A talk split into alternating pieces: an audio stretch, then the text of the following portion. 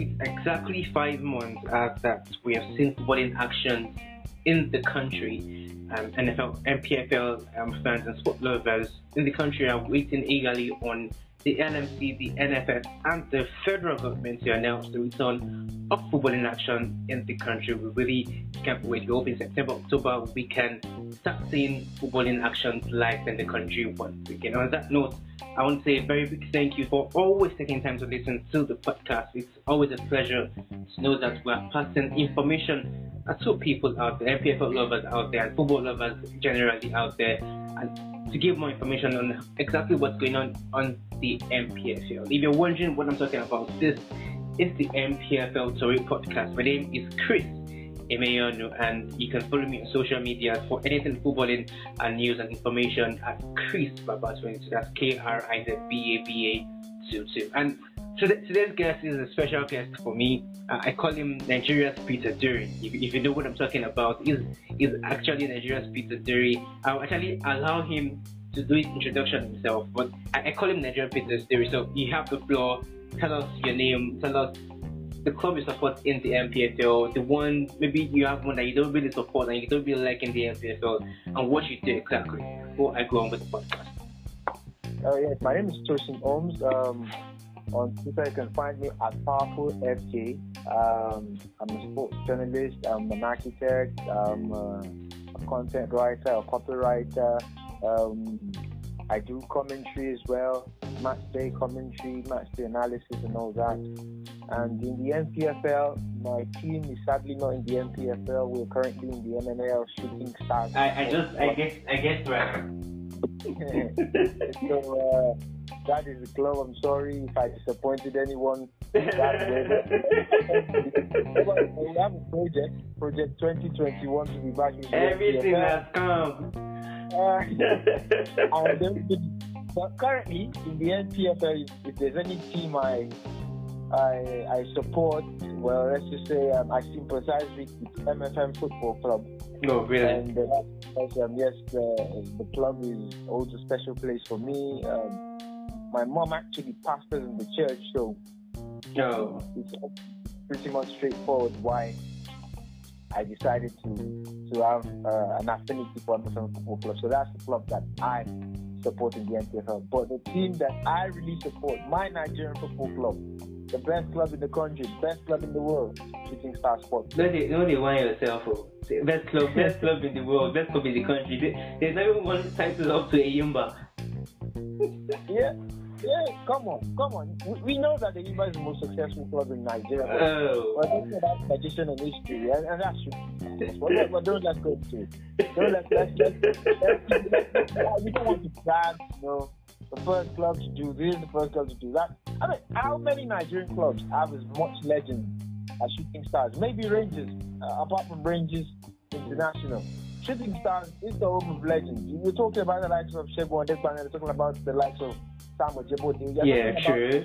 You know, you're talking about Kabiru Alausa, who is a player, who is, by the way, who's one the best Nigerian striker in this century. Yeah, true, true. Don't say it outside. I said it. You know, so I mean, you're talking about legends. We we we we we, we are. This is football heritage. Mm. Let me say that. You know, and, and, and we're not last title. How many clubs have won six Premier League titles?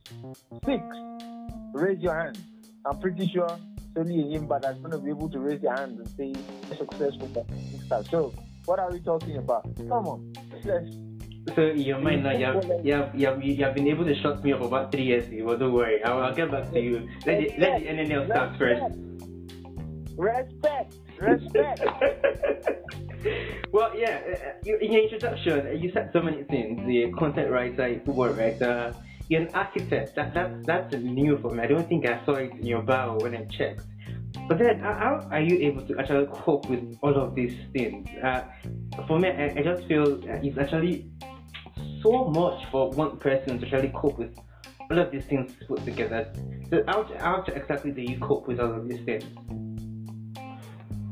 My, my brother is it's money that's making me do all these things at the same time. Man one place until uh, I'm okay. You have to provide and all that, and that's the reason why I'm doing all that. So you know, as long as the fact that you keep remembering, you keep thinking about the fact that you have to provide, then you know, you just have to keep working. So basically, that's just the idea: keep working, keep doing stuff, putting out content, and even though right now at the moment it's more about you know.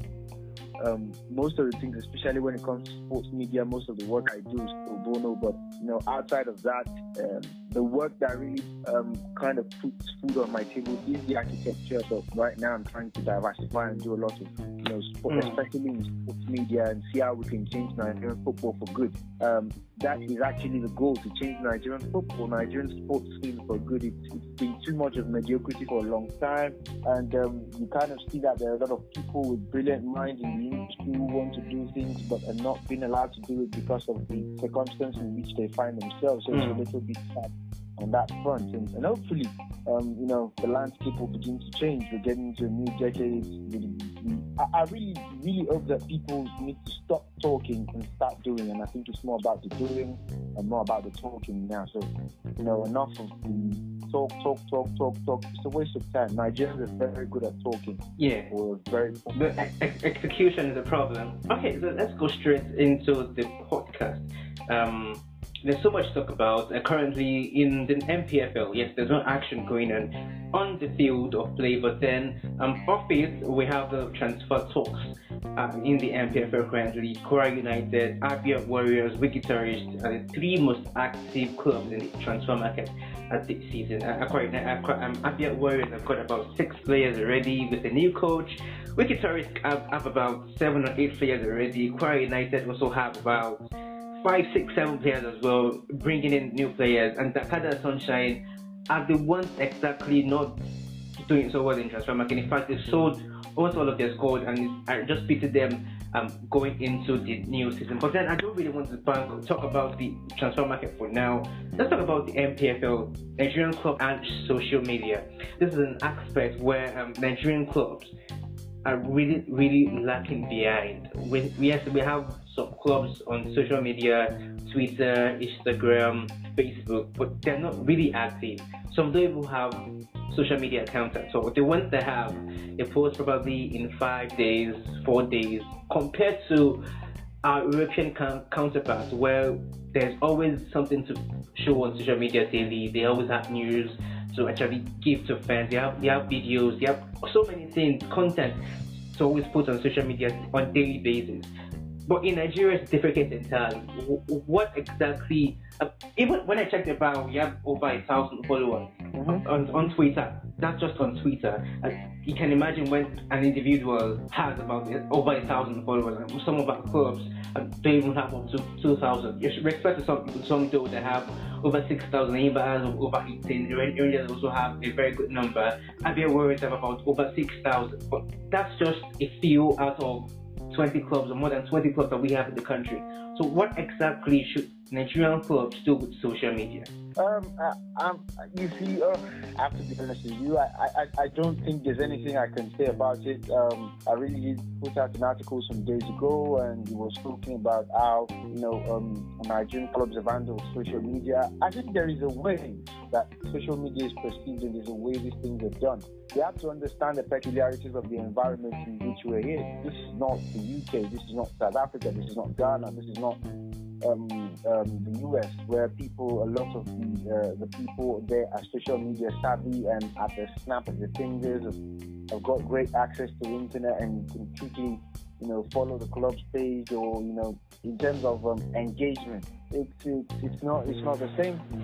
The scope is different, yeah, and what is actually a little bit disappointing is the fact that the clubs are not taking this thing very serious. Um, let me start by saying this, and I'm going to use as a case study. Um, Ghana really have endured uh, a terrible uh, time in their football over the past three years, uh, to, the extent whereby the league was suspended for a year, thereabouts, um, you know, and and there was no football action in the league. And then the league is going to resume, the league is returning, and then you go and check the number of followers on uh, you know, in, in, the Ghanaian Premier League, and you're checking the averages, and you're shaking your head, and you're wondering, this is a league that just came out last year. You look at the likes of Legon Cities, who's just come off the ground.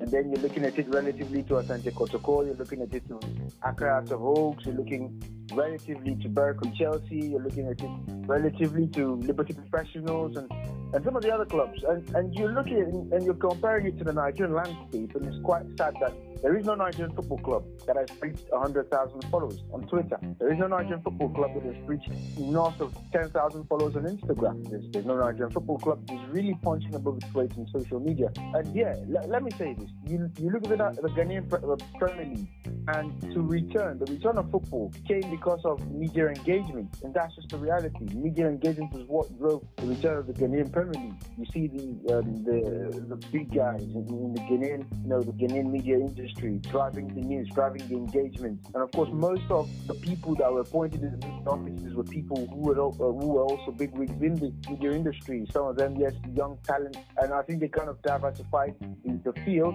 looked at the big boys and they looked at talent who, who they knew could do very well. I know a couple of media offices in Ghana, and that's why I'm saying this. And, you know, they were able to do it across board. And in the end, when when when everything was to come together, when, when the league was going to return, there was a lot of public investment, you know, a private investment in the league, and, and, and a lot of people took interest. For those who do not know, uh, Asamoah Gyan is, is a Ghanaian legend. The, the man who missed the penalty. That's what a lot of people remember about Asamoah Gyan. Yeah, at the World Cup. Yeah, yeah, it's, invested in the Phobians. Asante Kotoko is invested in that team. He's so much invested that he's he's already got uh, he's got a, a, a, water line at the football club. He's got a water factory of some sort that, that supplies the football club. He also has got investment in the football club. And you can imagine that if, if an ex-international is doing something like that, mm. he's, he's, investing. It's because there's value there. And the, the, value that's been attached has come from the fact that people see that oh, these people are serious and, and you can see the media involvement. It, look, there is no game saying that. The only, the only thing, I, I still stand on it, the only thing that can fix our football, apart from apart from the administrators, is perception of the media. It. Perception of the media. What the media have seen it as. And, you know, um, I, I, go back to what um, uh, my dear uncle China said some, some, some days ago in one of his, his pieces I read. He, he said, look, the moment Nigerian football started focusing a lot on the negatives and started abandoning the positives, the football went into a descent and, and people just things just kept getting worse and worse and worse. And, the reportage was tacky. And yes, look, the clubs have their fault, everyone has got their fault. But I think the media officers themselves, in an inability to drive a narrative that, you know, tells the story in the most authentic way, are the biggest culprit. And the truth is, the only way you can do that as a media officer is look, mm. tell your fellow professionals, look, we know that our bosses are terrible people, they're not doing well, but let's do the small thing in our own little way. Ask many of those football clubs. That I, I mean, I spoke with 20 media officers, only one of them responded, uh, and here was me trying to, you know, help the, the, this media officers and say, look, going into the new season, let's do this. Let's let's have a Wikipedia page for all the players. Let's, you know, let's um uh, for, for all the clubs, you know, updated on, on Wikipedia. Let's let's create a database of some sort that has the clubs, all the players, everybody there. Let's have a media day. Let's interact. Let's, let's produce a lot of content. Content is wasting here. And you know what I get in return is no response. Only one person responding. Tells you that it's more a people problem than a system problem because it's the people that actually become the system. And, yeah. And quite disappointing that you know the the, the, the, the media office is not seeing it from that point. Yes, we understand that you have to say yes to what your boss says. You have to, but you know, it is also in your place to be able to enlighten people as well and say, look, as much as as much as this is a problem, yes, we, we also can drive this narrative and, and, and sell this story. But you know, just like I said much earlier, it's all about perception. And if we're not ready for that game yet, I think we're still a long way from development. Yeah, very, very long way. I, I was actually listening to the first X Men podcast uh, by um, hosted by Rotimi Daramola. That's another podcast you need to get on. If you're a football lover, you get a lot of information from the particular podcast. And he was actually interviewing um, a very uh, known person when it comes to social media and football. And from the exact words they had picked uh, from uh, from that podcast, he said social media is only seen as a news distribution channel in Africa generally, and even in Nigeria, we, we don't even use it for the news information. We, we, ju- we just we just use it based on we just want to post pictures or probably on match days. We just post a team list 30 minutes before the matches. That's what we Nigerian culture use it to do. And to even know that um, the funny part is the most followed club in Africa on social media is not even in Egypt. It's not in Ghana. It's not in Algeria. Where in Morocco, where we have a sort of um, South Africa or South Africa, where we have a sort of organized league. It's actually in Tanzania. So it, it shows that Nigerian clubs on social media we actually have a long way to go if we are to eat. Like you said, don't Nigerian clubs have, have the Nigerian club have 100,000 followers on social media, and it's really sad because we have the population, we have people that actually have content, we have people that actually have this knowledge, but we're not using it well. So it's really sad to see that we're still where we are 30 years, 20 years ago, still the same old story entirely. Yeah, you know, um, just like you said, in terms of the the most valued club, you're talking about the likes of Simba and Yanga, and um, uh, see, let, let me be honest here, and, and what is disappointing is that yes, I understand that this, these clubs have passion, but the reality is, I mean, for a country of, of, of, of over 200 million people where everybody is a football coach, I mean, it's quite disappointing that, that, that you cannot coach the best out of the league. Mm. I mean, the, small things need to be done right. And here is it. Look, look Pep Guardiola said something, and that is what I'm going to stick with. And, and, and, you know, he says, look, genius is by doing the simplest of things, the most basic things. Do every simple thing and do it right if you consistently do the simple things right, look, you will, be, you will become the best. And that is the mantra that, that I've begun to, to, to, walk by. Let's begin to do the simple things right. Let, let's, let's get the simple things. Let's, let's get the basic things done you know, it's, it's, it's not difficult, but the, the, truth is, again, you look at the fact that personal interest, selfish interest also comes into into the fore uh, at this point. And, and, just like I said, look, I, am not going to buy a Nigerian football club's jersey who's got the name emblazoned on the front. I'm never going to do that. It's, it's, an insult, it's a slap. You don't need to tell anybody that, look, this is my name. These are the smallest things that actually do matter. You, you don't need to tell us, oh, we, we are Abia Warriors. Uh, the problem right here is the problem of the lack of identity. And you look at that and compare compared to Simba, compared to Yanga. Yanga is actually called Young Africans, but they decided to, to, to you know, to shorten it and call it Yanga because, you know, for the sake of the locals there so the could actually relate more. Most of them didn't speak English, and then, okay, they said, okay, in, in, in the local dialect, we call them Yanga, and you know, it's, it's, it's played an important part. Simba, Yanga, the two biggest clubs in Tanzania, and if you look at Tanzanian football, the, the biggest sponsors and the biggest cheerleaders there are Azam TV. Zam is is, is, is the media house in Tanzania. Mm. You know, it calls into question once again what our media houses are doing here. Basically, you can say, yes, there's a bit of sports washing that goes on, but but, but look, every country's got one thing or the other that's going through. But yeah, you sure. look at Rwanda once again, you look at the fact that Rwanda are trying to, yes, they, we know they went out and they, they, they went out to visit Rwanda to Arsenal, why did they stay at home and, and do it for the likes of APR? That's what they're doing. They're, they're engaging fans and they're engaging people so that people can come into Rwanda when they visit Rwanda. People are asking, okay, what, what's, what's about the football in Rwanda? Then they begin to tell them about the football clubs in Rwanda. And, and what people don't know is there are a million ways to unlock football.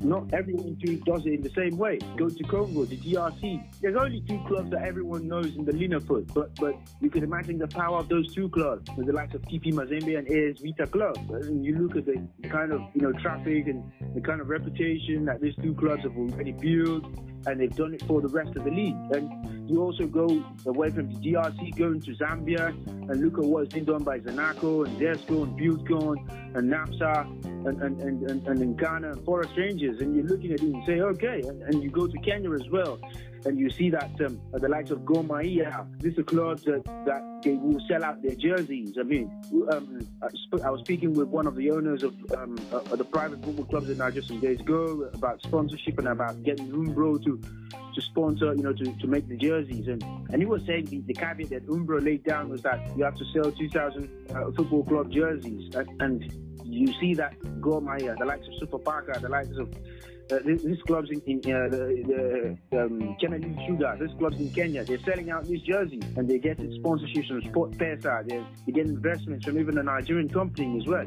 It tells you that if private investors are taking the money away from Nigeria and taking it to Kenya, yeah, it's, it's quite disappointing and, and, it's quite you know sad that we're not doing something right. And you, you go to South Africa as well, you look at the engagement. The peculiar times in which we are have made social media engagement and social media interaction a primary source of source of connection for, for, for football clubs. And it's quite sad that in Nigeria that we don't have that. I mean, you, you, can imagine that a Nigerian football club, the only thing they do or tweet is when it's time for a birthday, when it's time for um, a, public on a, public holiday. Well, I mean, just those two things. If a festivity no facilitates with the fans. Yeah, yeah, there's no hype, there's no build up, there's no, uh, you know, probably when there's only an official announcement, that's when they come out and you see them tweeting, you see them using the Facebook.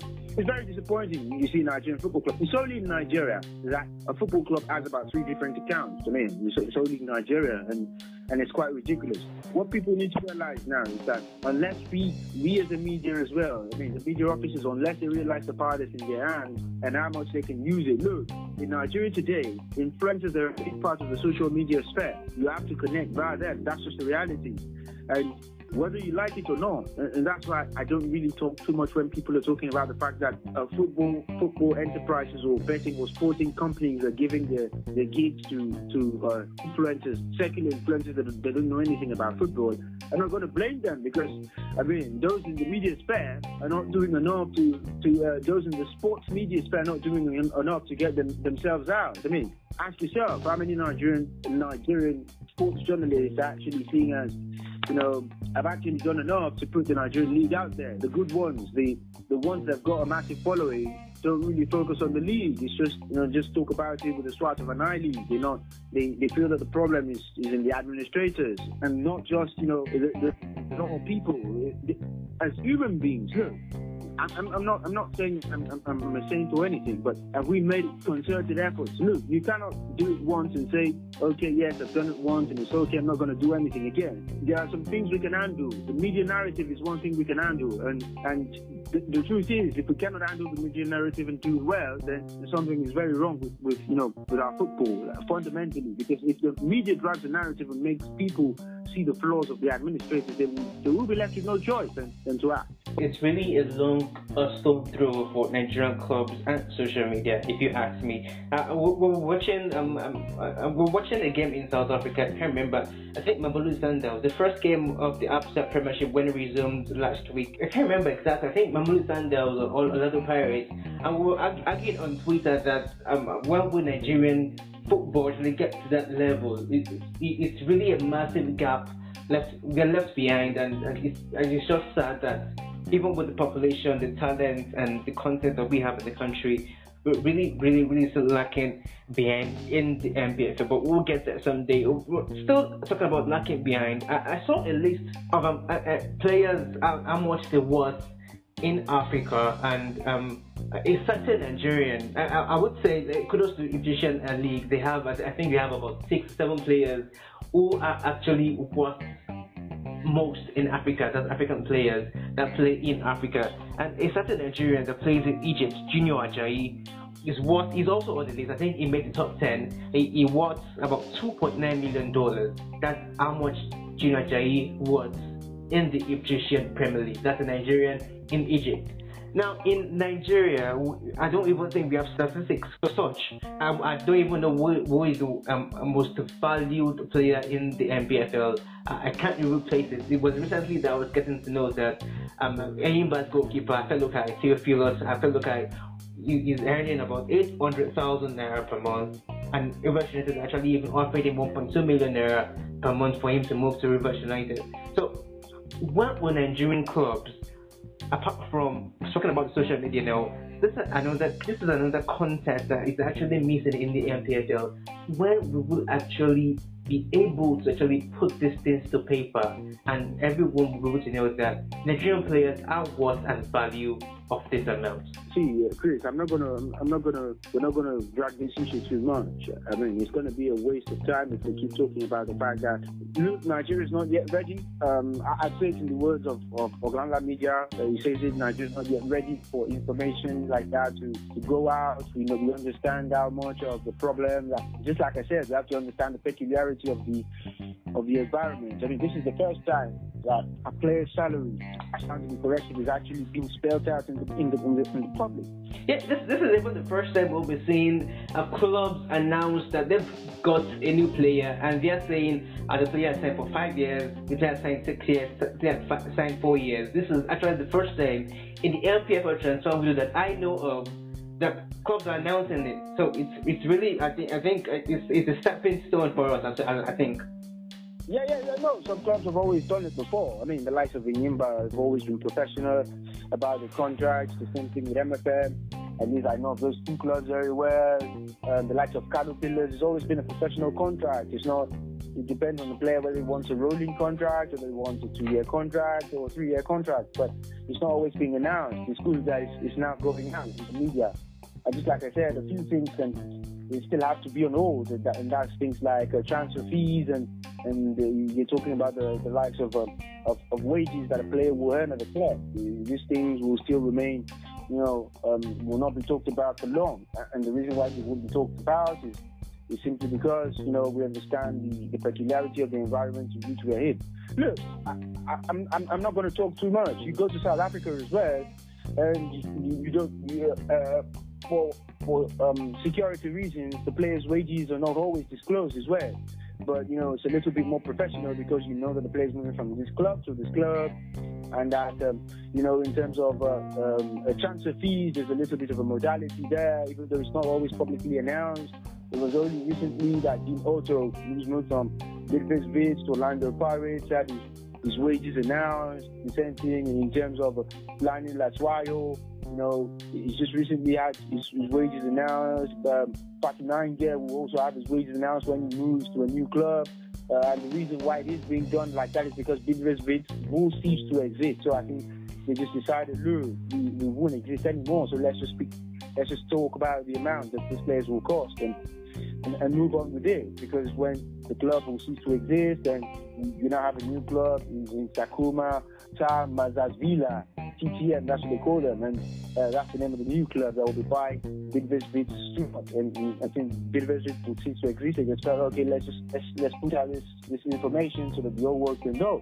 So basically, the idea here is, is you know they're putting it out and, and world would know. People are comparing that to, relatively to Nigeria. Just like I said, look, the only thing that um, in South Africa, the most expensive player in the PSL history, the only thing that is sure is everyone knows it's Khama Billiat. When it was time for the move, the media drummed up the hype for the move, and everyone said, look, it's the biggest deal in South African football. Uh, there were no specifics, but there were regions.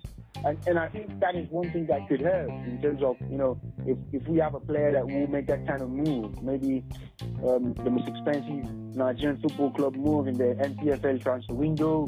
I mean, you, you, look at if there's a possibility that they drum up that kind of move, maybe somebody gets wind of it and tell you we that's going to be the most expensive team ever. So maybe until we get to that level, but the, the reality is Nigerian players are actually earning a lot of money. In the Nigerian National Football League is it's, it's, it's been in you know in the lurch for a while, but come on, it's, it's, it's something that, that that things are getting better. I mean, now that uh, we know that uh, the ISN is in the league, I mean, uh, are earning thereabouts about 800,000 naira to a million a month, which is all, almost equivalent to 250,000 naira. Mm. You know, the naira is not equivalent to the dollar, but you, you can imagine you say that, okay, I mean, that is, we have our own uh, uh, Tony Martials, we have our own David De we have our own, you know, uh, uh, players who earn big wages per week. If you convert that to a weekly wage as well, yeah, so, sure. I mean, you know, it does make a lot of sense. But you know, you cannot say that because of the peculiarity of the environment. You will be targets for for gentlemen of the road. So yes, I, I pretty much understand that that is not being done, and then and you know, pretty much straightforward and. Look, we, we cannot jump the gun. We have to go step by step. The time is going to come that you know all those kind of information. Nobody will be afraid to put put it out in the public. But uh, as far as Nigeria is concerned, we're not ready because there's a lot of you know things going in, going down under you know underneath, even in terms of transfer fees. I mean, that's one thing that people need to know. So most of the transfers are not quoted, but some of them have transfer fees.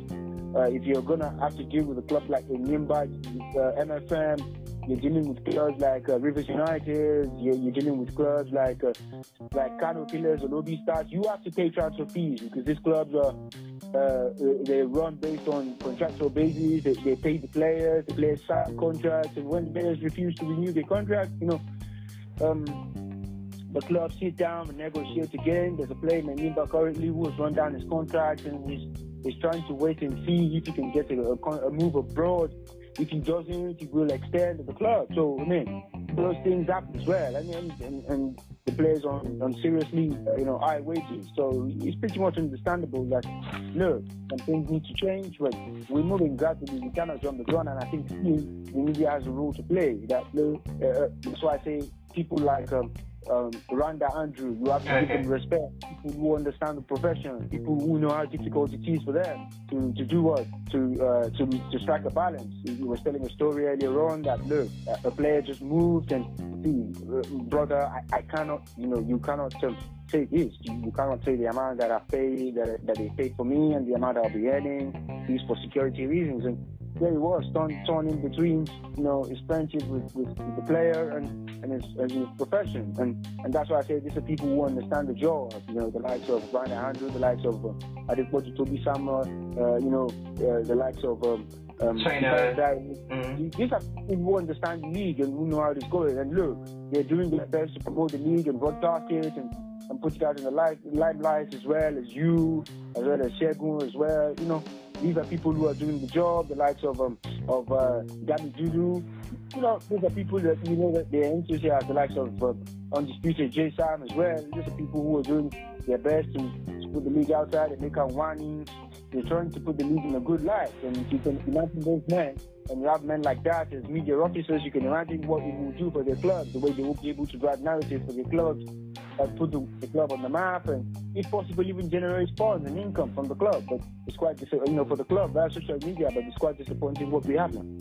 Yeah, it's quite disappointing what we have, but we are hoping that we will actually get to that place that we actually want to get to. I'm talking about uh, those that are really doing well. And the next episode of the NPFL sorry podcast is going to be with uh, Rand, uh, Randa Andrew, and, and he actually would explain a lot of things and his experience in the NPFL and sport journalism in Nigeria. And this is still the NPFL Story podcast. My name is Chris Emeyanu. You can find me on social media at Chris Baba22. That's K R I Z B A B 22. And my guest is actually Tosin Holmes, and you can find him on social media as well as Powerful FJ. Uh, he's got lots of content, good content when it comes to sports and football, both local and foreign content he has on his uh, on his social media handles. And just in case you're wondering, because he's been mentioning so many African countries, um, African club sides. Like he spoke about DRC Congo, spoke about Zambia, spoke about Kenya, spoke about South Africa, spoke about Ghana.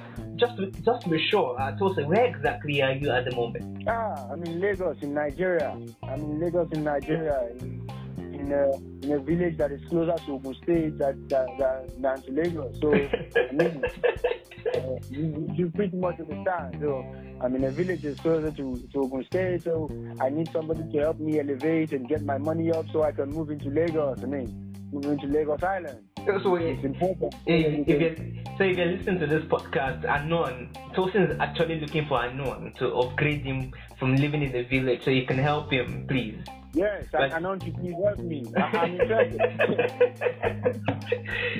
Okay, this is still the NPF Story podcast, and let's move away from the NPF a little bit. I, I saw an article, an article rather, uh, from you uh, some weeks ago about women's football and the rise of women's football in North Africa.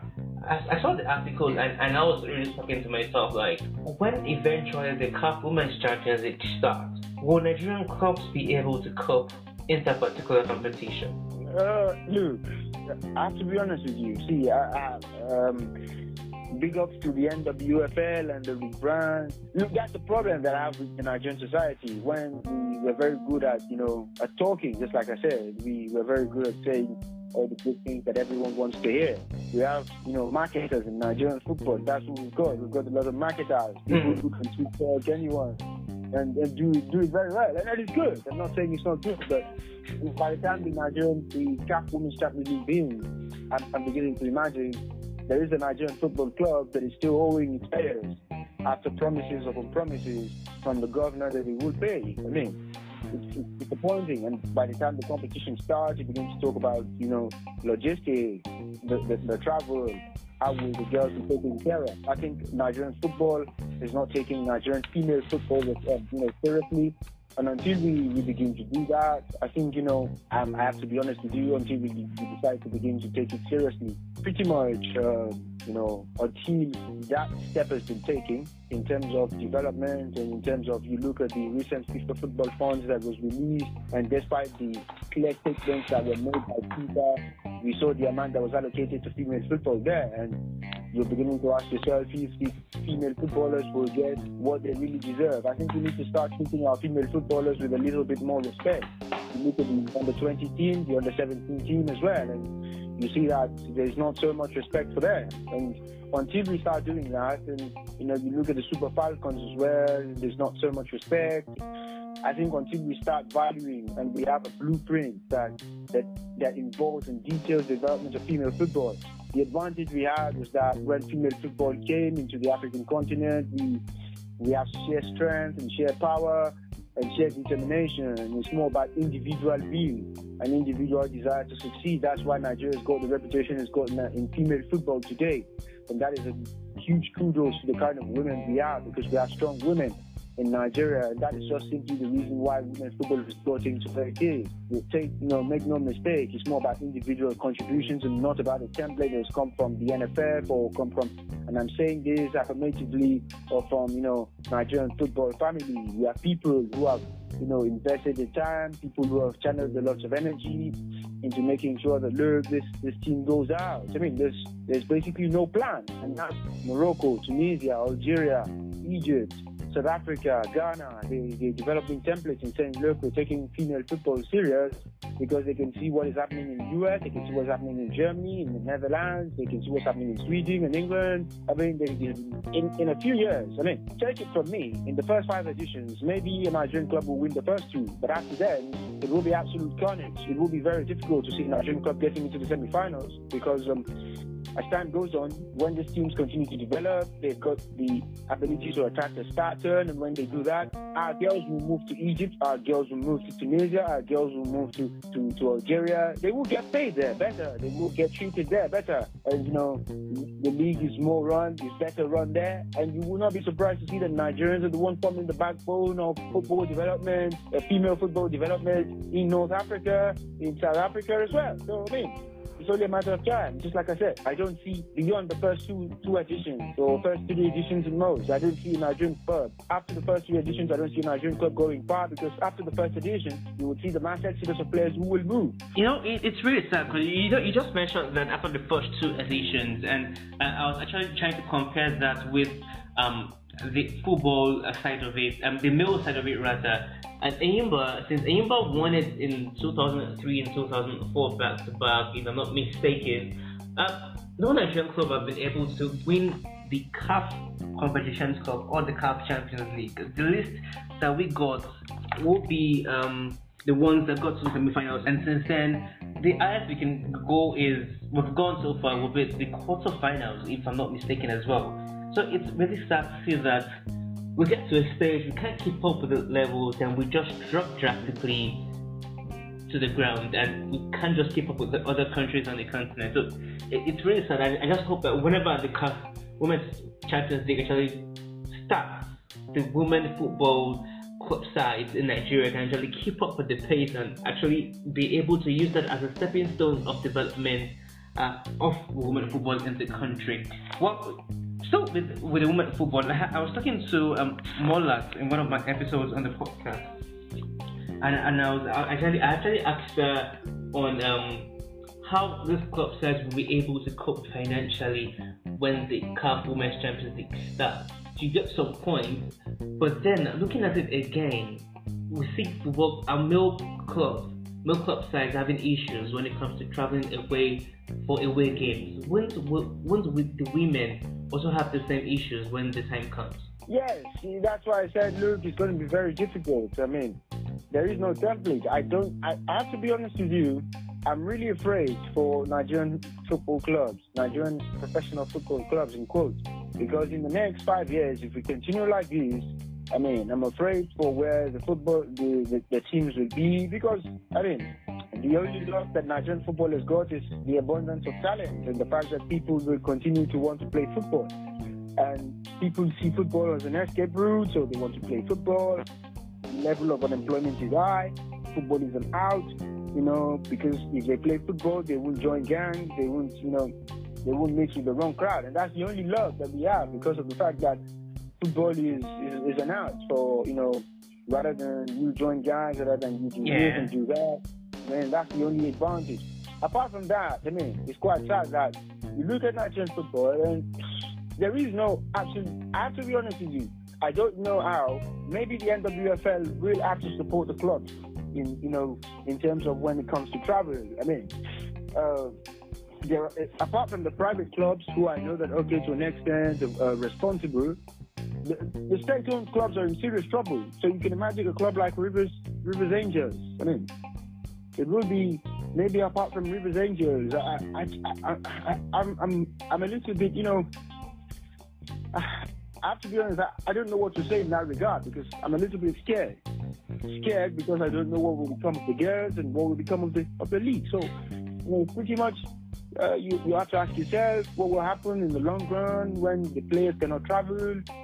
Will they be walked over in terms of welfare? What if they eventually get there? They travel by roads or something and, and they get there maybe a day before the game. Will they be mentally prepared for the game? You know, Nigeria is the home of chaos. And, and, and just like um, um, one of my favorite or musicians, Odosi the Engine says, he says, look, in a city of chaos, you know, there's, there's, there's an opportunity for romance as well. I mean, in Nigerian football, we always find a way. And that's because we always dig deep and, you know, there's that inner strength. I have to be honest. And that's one of the good things about being a Nigerian. That's why I'm proud to be a Nigerian. Mm. Because there's that inner strength. People will always dig deep and find, you know, energy to play. But I actually don't see, I don't see any, any, uh, any, any positives in terms of preparation for games. I mean, right now, when it comes to travel, the only clubs that I know that yes are doing well at that are the clubs that are the clubs that you always find in the top four, top five. Look, whether we accept it or not, there's already an established elite in Nigerian football, and they're the ones that will always make the top four, top five in Nigerian football. You talk about the likes of Enyimba, the likes of Lobi Stars, the likes of Rivers United, the likes of the likes of uh, Rangers. I mean, these clubs, Kano Pillars, these are the clubs that you always find in and around the title race. You, you always find find them fighting for the continental slot. Why? Because they're well organized in, in, in some things. Akwa United as well. You know, you see them always doing the, the, the right things. They are they, they, there's already an accurate organization, especially in Enyimba. The players fly as it when due, you know, and then they, they're in the right frame of mind to play the fixtures and, and their cars. The only time when there's a glitch here or there, that's when you know it affects the performance of the players. So I mean, maybe apart from, I want to say maybe apart from Rivers Angels, maybe, maybe, I, I don't know, maybe apart from them, but for for the rest of the NWFL, I don't see any club that will be for this uh, will be the right game because just like Mola said, I mean, I'm, afraid, I'm seriously afraid because the girls are not being treated well. So what is the catch in that in that set? And I think that's when the girls will look at it and say, maybe it's time for me to leave. And and, and that's just most of them are looking for that opportunity. It's just because um, the only opportunity they've had has been to move to Europe. Soon, we will have a lot of girls playing in Egypt, yeah. a lot of girls playing in, in the DRC in South Africa.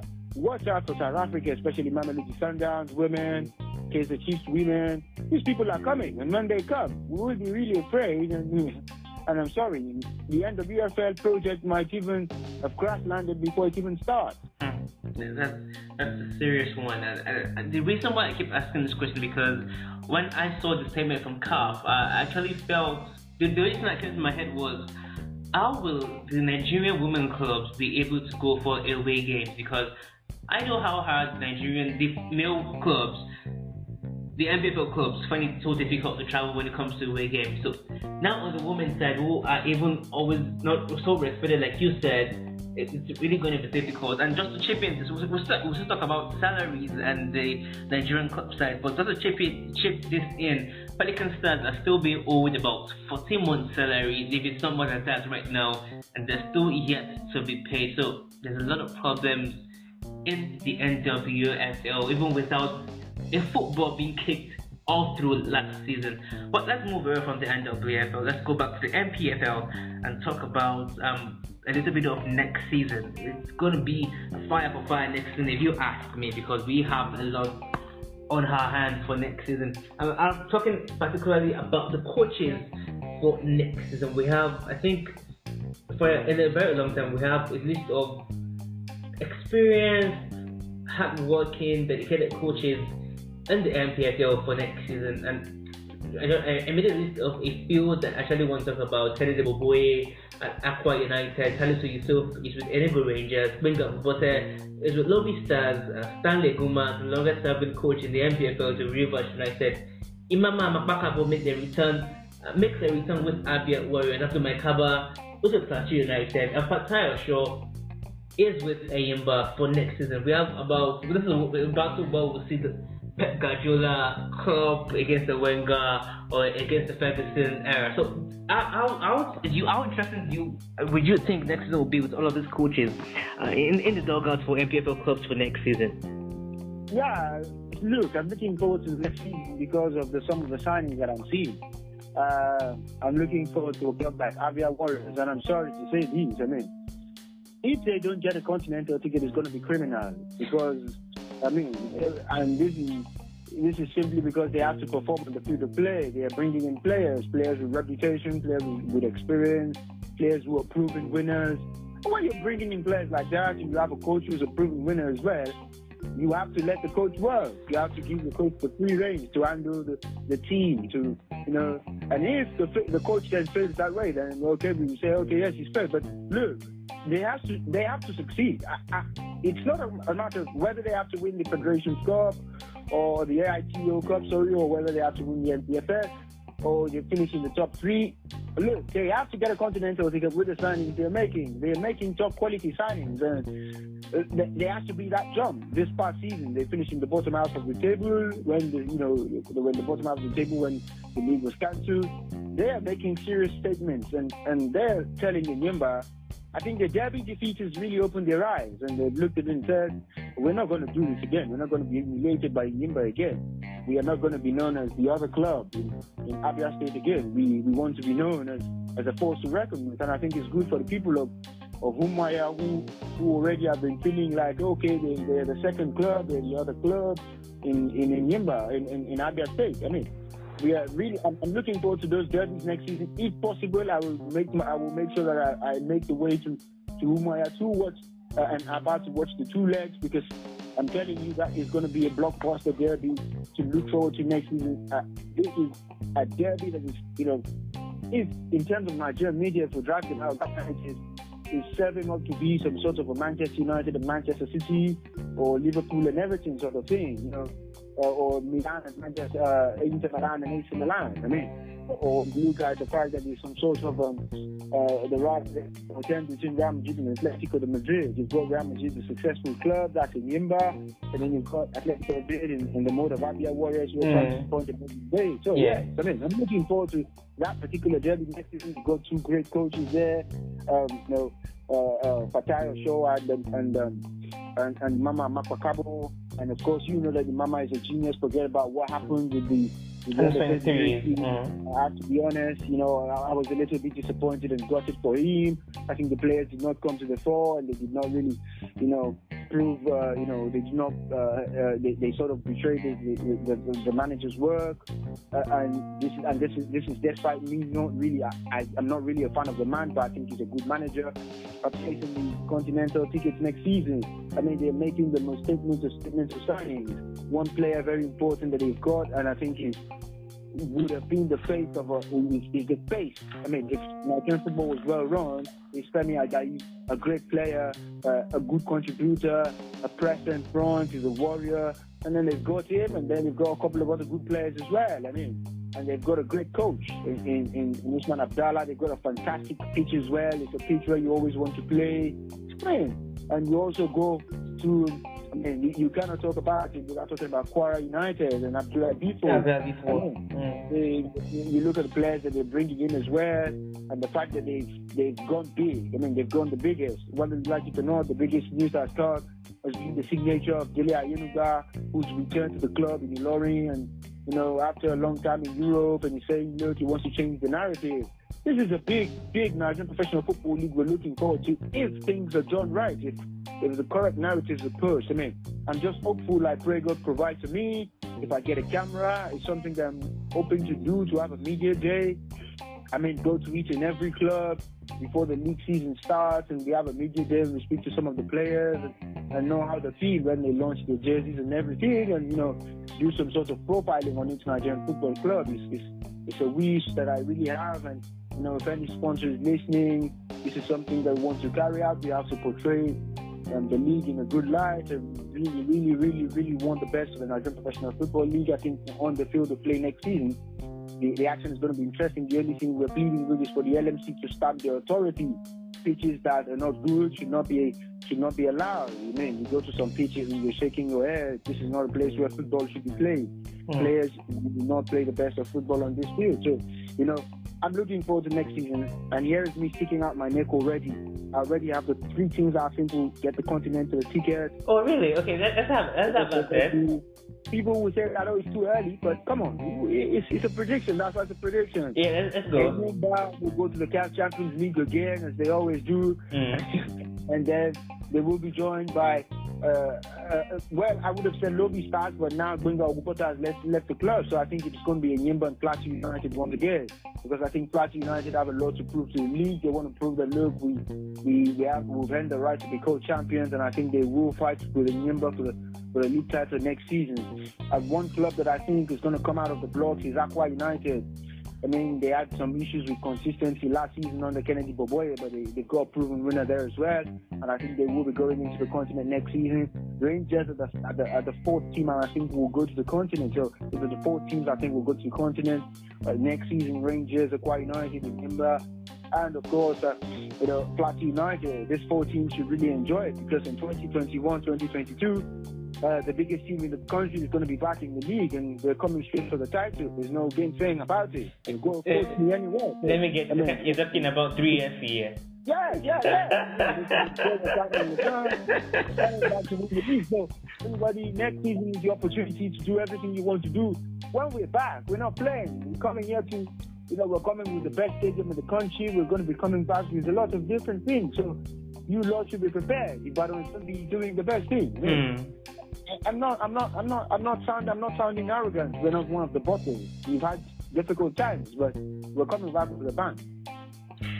Well, you have it first. The first prediction for next season, even though we don't have a date yet for next season, Tosin Holmes is already picking Enyimba, Plateau, Rivers, um, Enugu Rangers, and Akwa United for the top four finish for next season. So let's watch out if this will eventually happen. And he's saying as well that who are actually in the NNL at the moment are coming back to the NPFL next season as well. So that's five predictions by Tosin Holmes on the NPFL Story podcast. We're talking about 3SC. I, I, I feel they had a very good run. Uh, they just four games or five games in the NNL last season before the season was, would I say, cancelled or shut down in December, and they were actually unbeaten in all of those matches. So and, and actually they're actually running a very good football club there in Ibadan. Uh, kudos should be given to the general manager. He's doing a very fantastic job with the club side, and the governor, the governor of Oyo State, is really supporting the team, and that's why they have that morale booster uh, right now. And if they don't make it back to the NPFL next season, uh, I, I don't think they will make it back anytime soon. Come on, I mean, see, this is not a debate. Uh, there's no need to, to, to drag the issue. To be back in the NPFL next season. There is nothing you're going to say about that.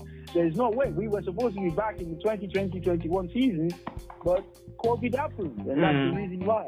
Look, we've got a very good squad. We've got a fantastic coach. We've got a very great, great. We have everything working well for the club, and the project is get promoted in 2020-21. There's a, there's a model that's been built at the club. It's a sustainable model, hopefully, that keeps the club in the league beyond one season. Um, we've had enough of yo-yo uh, bouncing in between the two divisions. Look, there is no game change. Shooting stars are going to get promoted. I'm very confident about that. I can bet that. Anyway, I'm going to go into any. I'm going to go anywhere and say that look, shooting stars are going to get promoted in this in this um, NNL season. There is no, there's no way you're going to look at it and say look, they, things are being done well and right for the first time in years, and it just looks like everything is going to be ready for when football returns. You know, so to be honest, there is anything, any anybody can say anything about it. Even you, there's nothing you can do about it. You can only read it and just get promoted. And we really get promoted, and I'm pretty sure that Sarah, as well as as uh, Organa Media as well, they've got my back on this. And soon, look, when shooting stars get back into the NPFL, you, everyone is not ready for what we're going to do because we are going to make sure that the club is back to where it belongs in terms of narratives. We're going to drive every game that takes place. That is one ground that I'm very sure that, look, I, I started going to watch the games at the stadium in late in 2007, 2008. Mm. And look, when Shooting Stars in the NPFL, not one time where the stadium was the stadium not full when people come to watch the games. Stadium is always full, and you can imagine that kind of market.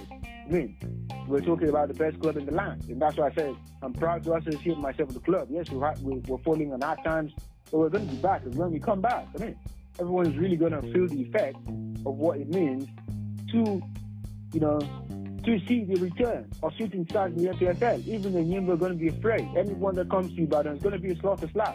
Mm. You're not going to escape point. Is is zero points. You're coming to lose. That's what you're coming to do. So. But I think get get back into the league before you start making all of this mouth. Uh, um, the dragon, if, if 3S does not make it out of NNL next season, you, Undisputed GSM, and Toby and Adepoju. If 3SC, those three names, if the reason for this podcast, those three names I just mentioned, if you can, if you follow them on social media, I think Toby is at Ongala Media, Toby Om is a powerful FJ and undisputed JS Sam. Uh, J Sam is uh, that's his on social media. If 3SC doesn't make it out of NNL, we're going to drag those three people on social media. Trust me come on. We know we know for sure that we're gonna get into the NPFL. So Wait, let, no let's let's just add how that goes actually. Uh, you're still listening to the NPFL Story podcast and I'm happy with me. Um, sourcing um, you can follow him on social media, Twitter that is as Powerful FJ. My name is Chris Emeono, and you can follow me on social media as well at Chris about 22. Which are coming to the end of this episode of the podcast. And my next topic always, I always leave this for the last for the last because I always want you to express yourself. Every month in the NPFL, every season, we always have stories. At least one report always come out to that a club is actually owing salary. we still have stories recently that some clubs in the NPFL are owing salaries. Like I said earlier, Pelican Stars in the end of the year, so that's the women football league in Nigeria. I've been told about 14 months, if, if that's no more, more than right now. It always happens. Sitting, anyhow, we have that, that report. What can these clubs do to make sure that they always meet up with payment of salaries, for at, least a major, they, in total salaries, maybe yes, bonuses and of that, but the salary itself, what can they do to support regular payments for both clubs uh, for both players and coaches? Look, um, to be honest with you, there's some things that are beyond. In terms of um, salary payments, I think it's very disappointing that in 2020, going to 2021, we have clubs that are owing um, their players. And I mean, take for instance Pelican Stars, who are owing 21 months which is very ridiculous considering the fact that uh, 14 months, sorry, is ridiculous considering the fact that, um, I mean, you imagine that you expect these people to turn up at work the following day and then they're going to come to training and they kept on doing it for 14 months and you didn't pay them and you have a conscience and you're human. And that's why I say that development of Nigerian football is in the individual. Look, if individuals that run that club are convenient and comfortable with someone going on to work for 14 months and not getting paid, then something is wrong with those people as individuals. Forget about the, those that are higher than them. There is there is a coach, there is a general manager, there is a um, there is a club chairman. These are the people who are the next who are contacted by the by players and if these people were convenient and comfortable with it and said, look, keep coming to work and we didn't pay for 14 months, it tells you that something is wrong fundamentally. So that's why I think that's why I will continue to proceed the, the development of Nigerian football is in the hands of as individuals. Look, forget no charade, the old talk of the, the LMC are bad, and these people are bad. You've got to ask yourself questions. It's, it's a basic question, simple question.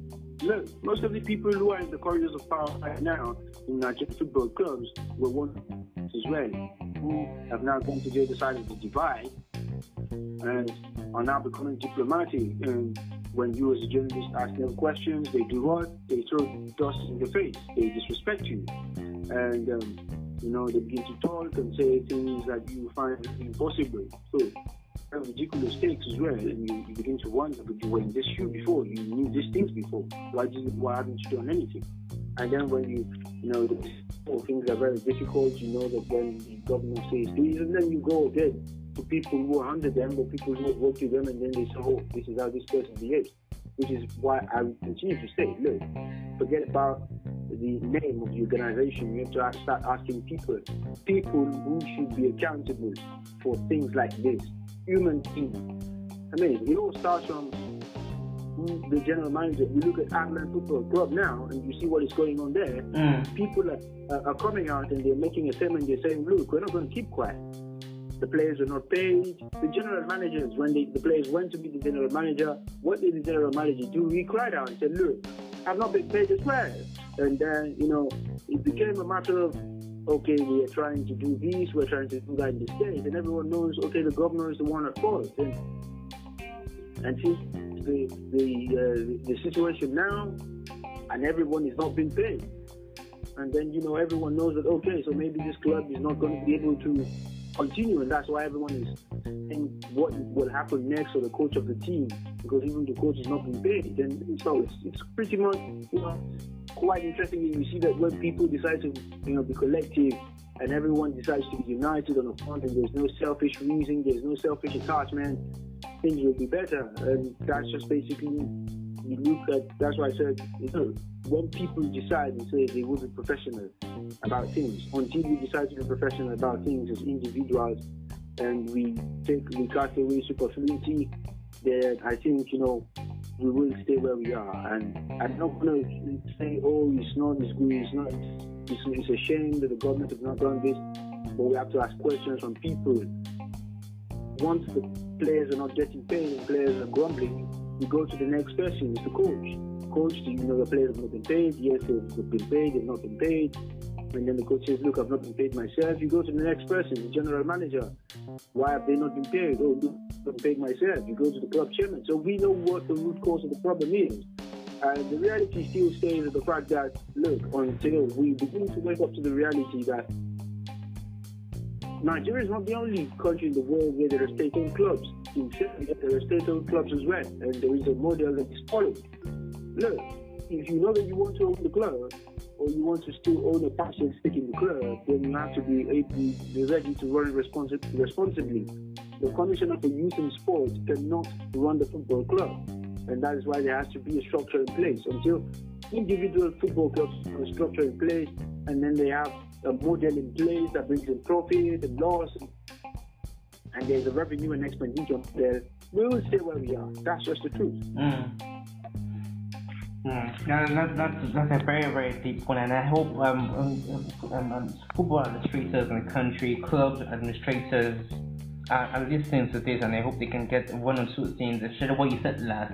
Until there's a structure, until we're able to give accounts for expenditure and revenues, that when we can move forward. I really hope that they can, that they can hear this and they can put attempt to work to help Nigerian football develop more uh, in the country. And we have come to the end of the podcast this, on this episode. It's really a pleasure to have you, Tosin Holmes, on this episode of the podcast. Thank you so much for taking time to be join me on this podcast.